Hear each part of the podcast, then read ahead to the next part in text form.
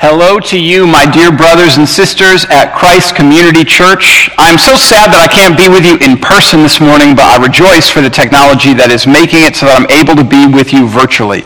I'm praying for you, as is the congregation of Orland Park Christian Reformed Church. I'm standing in the Orland Park CRC sanctuary right now, and as I'm doing it, I just want to assure you of the love that we of Orland Park CRC have for you, our dear brothers and sisters of Christ Community Church. And I look forward to the next time that I preach for you, which will be in person.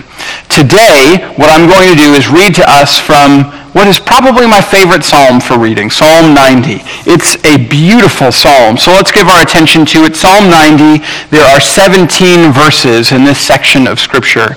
Let's hear what it is that God's Word has to say. Psalm 90 was written by Moses, and the introduction says that this is a prayer of Moses, the man of God.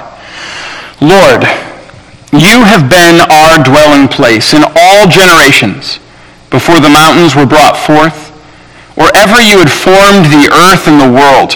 From everlasting to everlasting you are God. You return man to dust and say, Return, O children of man, for a thousand years in your sight are but as yesterday when it is past, or as a watch in the night. You sweep them away as with a flood. They are like a dream like grass that is renewed in the morning. and the morning it flourishes and is renewed. In the evening it fades and withers. For we are brought to an end by your anger, and by your wrath we're dismayed. You've set our iniquities before you, our secret sins in the light of your presence. For all our days pass away under your wrath. We bring our years to an end like a sigh. The years of our life are 70, or even by reason of strength 80. Yet their span is but toil and trouble. They're soon gone, and we fly away. Who considers the power of your anger and your wrath according to the fear of you? So teach us to number our days, that we may get a heart of wisdom Return, O Lord. How long? Have pity on your servants. Satisfy us in the morning with your steadfast love, that we may rejoice and be glad all our days. Make us glad for as many days as you've afflicted us, and for as many years as we've seen evil. Let your work be shown to your servants, and your glorious power to their children. Let the favor of the Lord our God be upon us, and establish the work of our hands upon us. Yes, establish the work of our hands. Amen. Let's pray. Heavenly Father, we thank you for these powerful words of Psalm 90, and we pray that they would now come alive for us as we hear them preached. We pray if anything that I say doesn't come from you, that you make it fall to the ground and pass away and be forgotten. And we pray that everything that is from you would remain and help us to live, to live well, to your honor and glory. We pray this in Jesus' name. Amen. So I still remember the first time that I ever heard the words of Psalm 90. I'd maybe heard them before, but this is the first time I can consciously remember considering the words. I was in fourth grade, and I was having an argument, argument with my teacher, Mrs. Dimstra. In the course of the argument, uh, she was talking about the length of life, and she said, you know, Derek, life is very short. And I said something in response, like something like, uh, I don't know what you're talking about. It feels like it's taken me forever to get to fourth grade. And she said, no, Derek, it actually goes by very, very quickly. The Bible says that. The Bible says that a thousand years are like a day that's just gone by or a watch in the night. She was quoting Psalm 90 to me. And after she did that, she had won the argument. I knew that I couldn't argue with Scripture. I couldn't argue with God's Word. But still, it was hard for me to feel internally as though life went by quickly. It felt like it was very, very long. Now, as I have gotten older, I'm no longer in fourth grade. You know, my daughter is now closer to fourth grade than I am.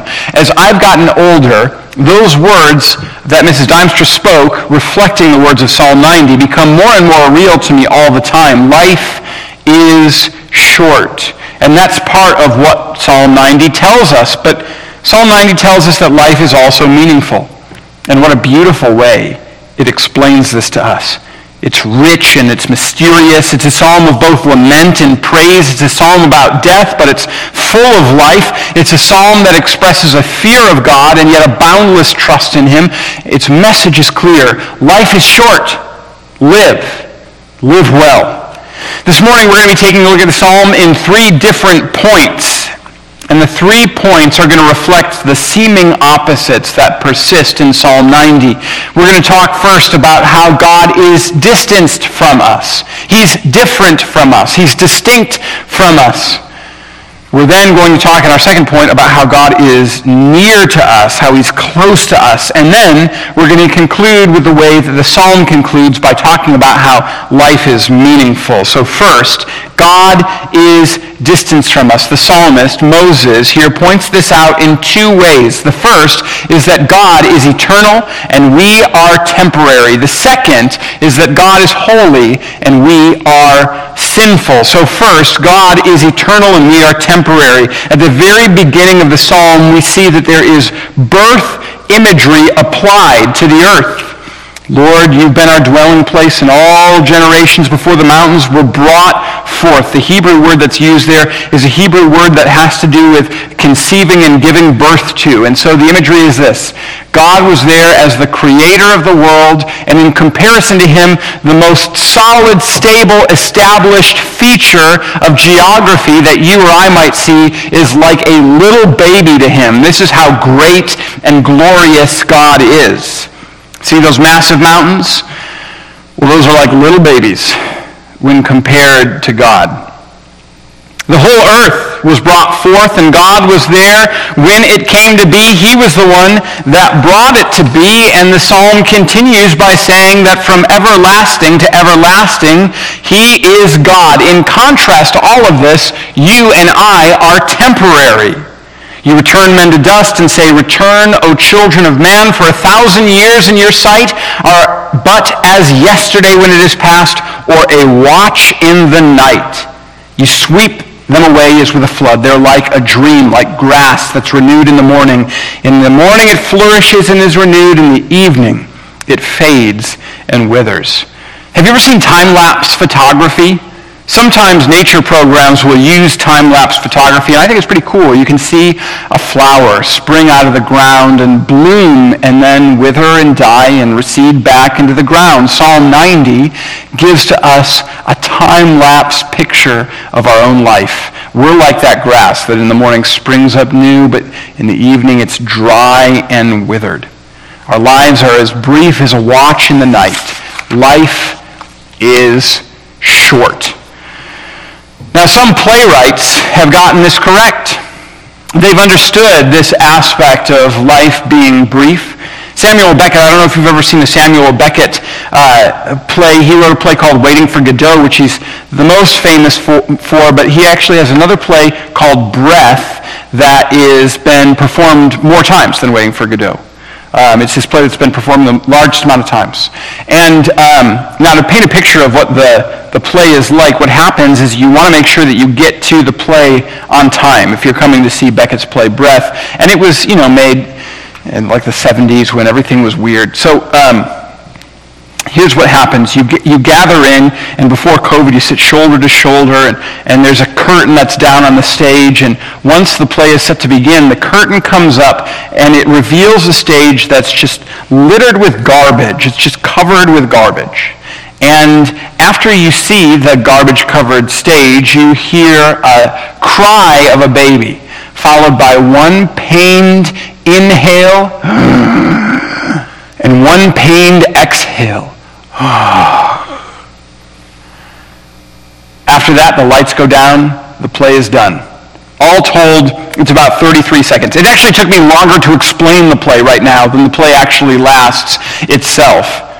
33 second play, and the meaning of it is not hard for us to discern. What the play is supposed to communicate is this. Life is one pained ex- inhalation, one pained exhalation, and then it's over. It's filled with rubbish and pain, and it's extremely short. Shakespeare will get at the same sort of thing in his famous Scottish play.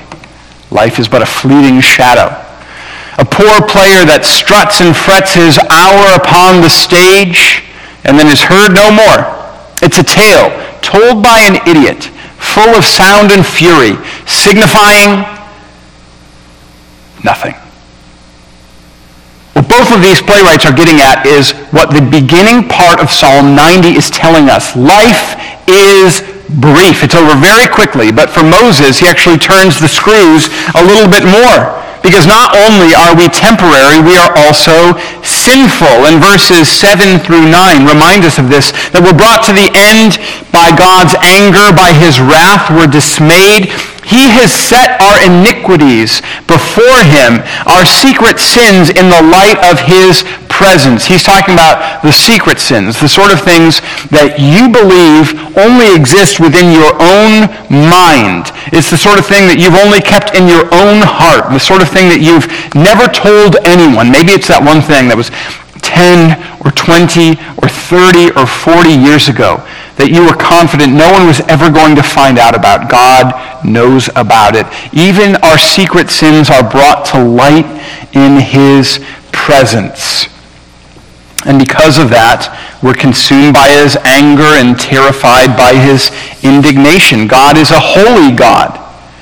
And therefore, he's rightfully angry with our sin.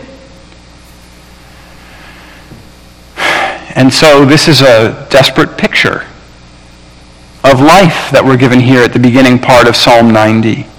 It makes sense to me that Moses would write it, right? He is the one that was able to, to speak to God, and he asked him, show me your glory. And the Lord said that the fullness of his glory would be too much for Moses. And so instead he hid Moses in the cleft of a rock and passed by and proclaimed his name and allowed Moses to just see the back part of his glory. And even still, after that experience, Moses walked back into the camp of Israel and he came into their presence and they made him veil his face because his face was radiant, reflecting some of the glory of the Lord God. So great is our God that even the smallest portion of his glory reflected in the face of his servant Moses was too much for the people of Israel to deal with. And they said, cover your face. It's too much for us. The glory of God is too much for us. This is a man uniquely equipped to talk about how enduring and eternal God is and how brief we are, how holy and righteous and glorious God is, and how sinful we are. This is a tough picture that is given to us in Psalm 90. And yet, after all of this, something really strange, truly strange, starts to happen in verse 13. And that is that Moses starts to give God commands. Return, O Lord. How long? Have pity on your servants. Satisfy us in the morning with your steadfast love that we may rejoice and be glad all our days. Make us glad for as many days as you've afflicted us, for as many years as we have seen evil. Return. Satisfy us. Make us glad. Each one of these commands. What the world? I mean, Moses just told us how glorious God is, and now he's giving God commands? It's odd, right? Moses, did you just forget what you've been talking about? You know, verses 1 through 12? Did that just slip your mind? Because it sounds like you're commanding God to do things now. I, I love the Psalms for a whole host of different reasons. I love the poetry of the Psalms. I love the intimacy of the Psalms. And this is one of the things that always strikes me about the Psalms. The Psalms tend to be much more reverent than you or I tend to be in our prayers. They tend to exalt God more substantially than we do in our prayers. They tend to diminish us and elevate our humanness, right? Our, our fallibility, our fallenness. But at the same time, the Psalms are more direct than you and I often are in our own prayers. I mean, how many of us have ever given God commands in our prayers? I mean, it's hard for me to even think about doing it because it just it doesn't feel right. And yet that's the way that we are given here in Psalm 90. God has given commands. Both more exalting of God the meaning of humanity, and at the same time more direct than our prayers. This is part of why the Psalms are amazing. It's part of why we've got to know them well. It's part of why we need to pray them. But let me return to that question, right? How is it that Moses could feel as though he could give God commands? Well, I think that the key is found in verse 14 where it says, satisfy us in the morning with your unfailing love. That is a Hebrew word. Chesed is the Hebrew word. It's often translated unfailing love or steadfast love.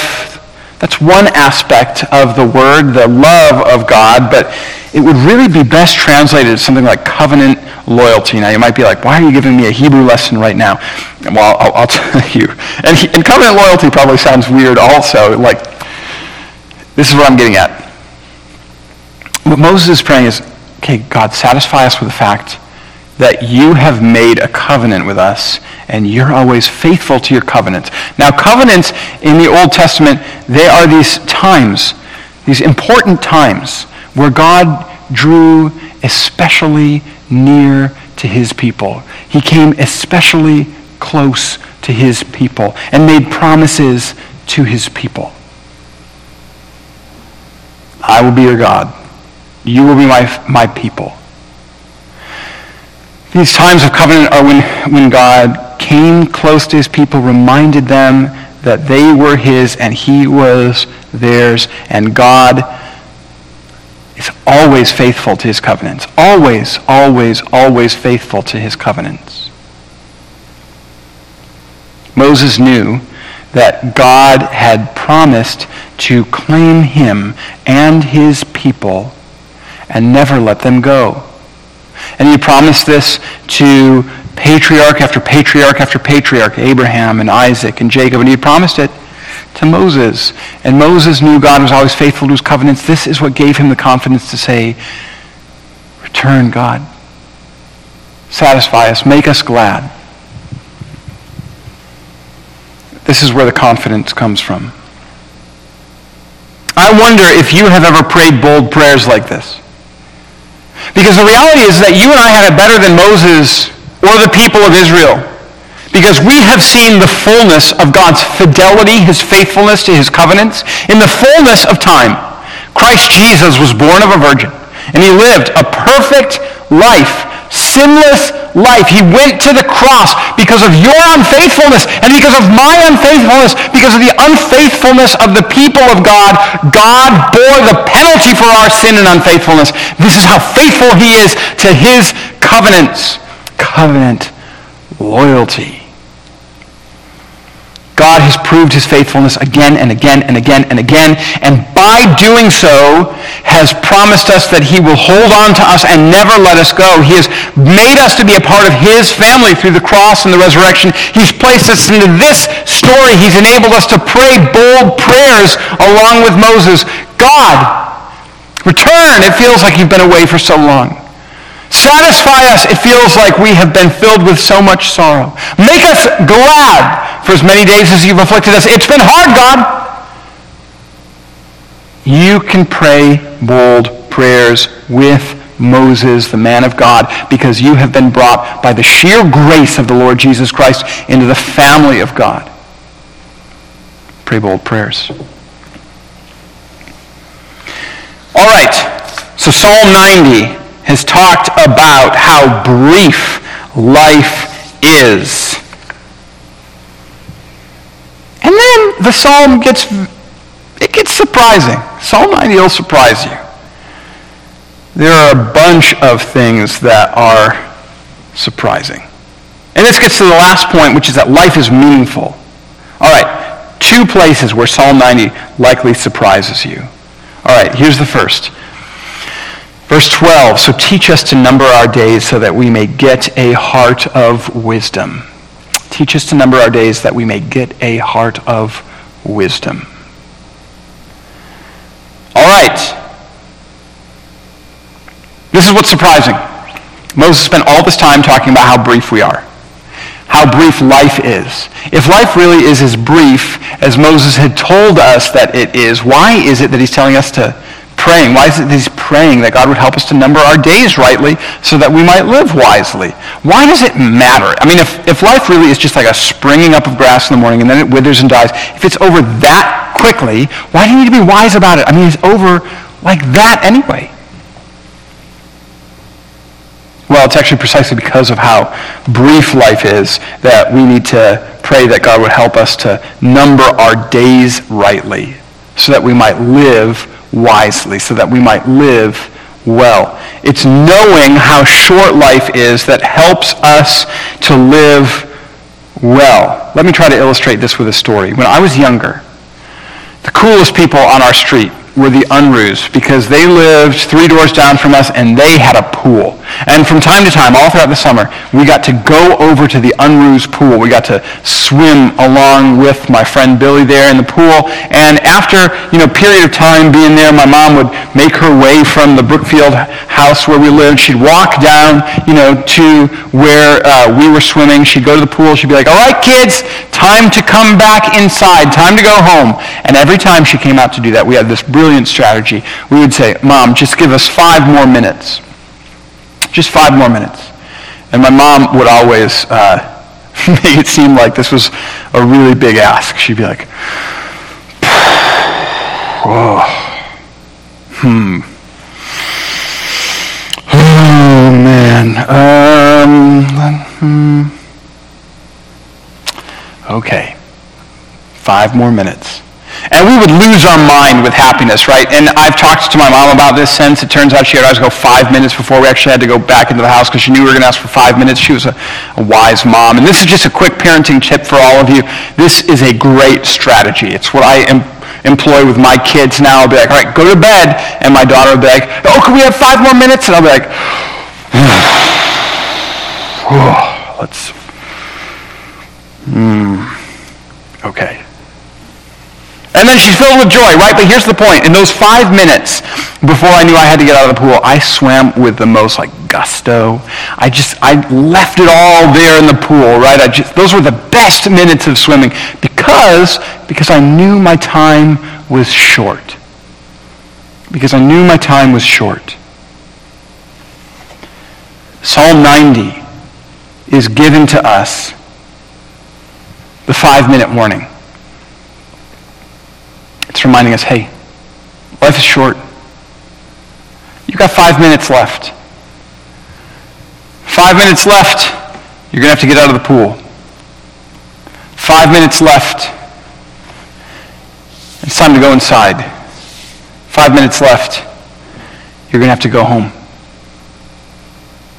You got five minutes. Life is very brief. What are you going to do with the five minutes that you have left? I'm going to tell you whatever it is that you're going to do, you're going to need God to help you to number your days rightly so that you might live wisely and use them well. Five minutes left. Oh God, let us let us use them rightly. Here's the other thing that is surprising about all of this. The last thing that Moses says in this psalm is establish the work of our hands for us. Yes, establish the work of our hands. This always gets to me. I wonder what kind of work is Moses asking that God would establish? Like establish our, our wandering in the desert? Establish our manna gathering, which characterizes every day. Establish the, the gathering of quail that we sometimes gather whenever you send quail to us after we complain. Of work is being established here? And yet, I'm thankful that Moses prayed it because I know I can pray it too. Now, I don't know about you, but sometimes I wonder what God could possibly be doing with my life. I'm 36 years old and pastoring is a job where it doesn't feel like you get to see all that much fruit. John Piper says that he believes that God actually prevents us from seeing the majority of the fruit that comes from our ministries because it might make ministers proud to see the way that God is making use of the preaching and the ministry that they execute. So Piper says that's why pastors don't get to see much of the fruit of their ministry. Whatever the reason, I mean, I, this is kind of illustrated right now in a stark sort of way, right? I'm, I'm preaching to you, my, my dear brothers and sisters of Christ Community Church, and I can't see you. But even if I could see you, I, I wouldn't be able to tell, is there more faith in her heart than 20 minutes ago when this sermon began? Is there more explicit trust in Jesus? Is there more joy in the life that he has given to him than there was at the beginning of the sermon? I can't tell. That's why a lot of pastors that I know mow their lawns on Mondays because it's hard to see any change Sunday to Sunday to Sunday. I mean, God, what, what could you do with a life like mine? And so I've got to pray, well, establish the work of my hands, God. Yes, establish the work of my hands.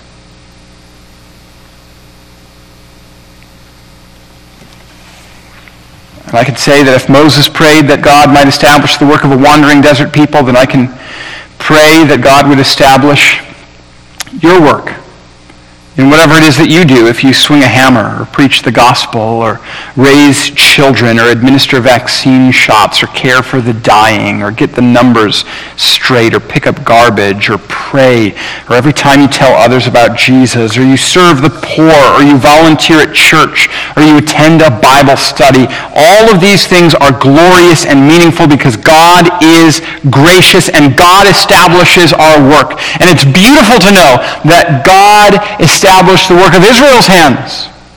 At, the, uh, at his final speech in Deuteronomy, Moses looks out over Israel in Deuteronomy 2.7 and says, God has blessed all your work, Israel. God has established their work.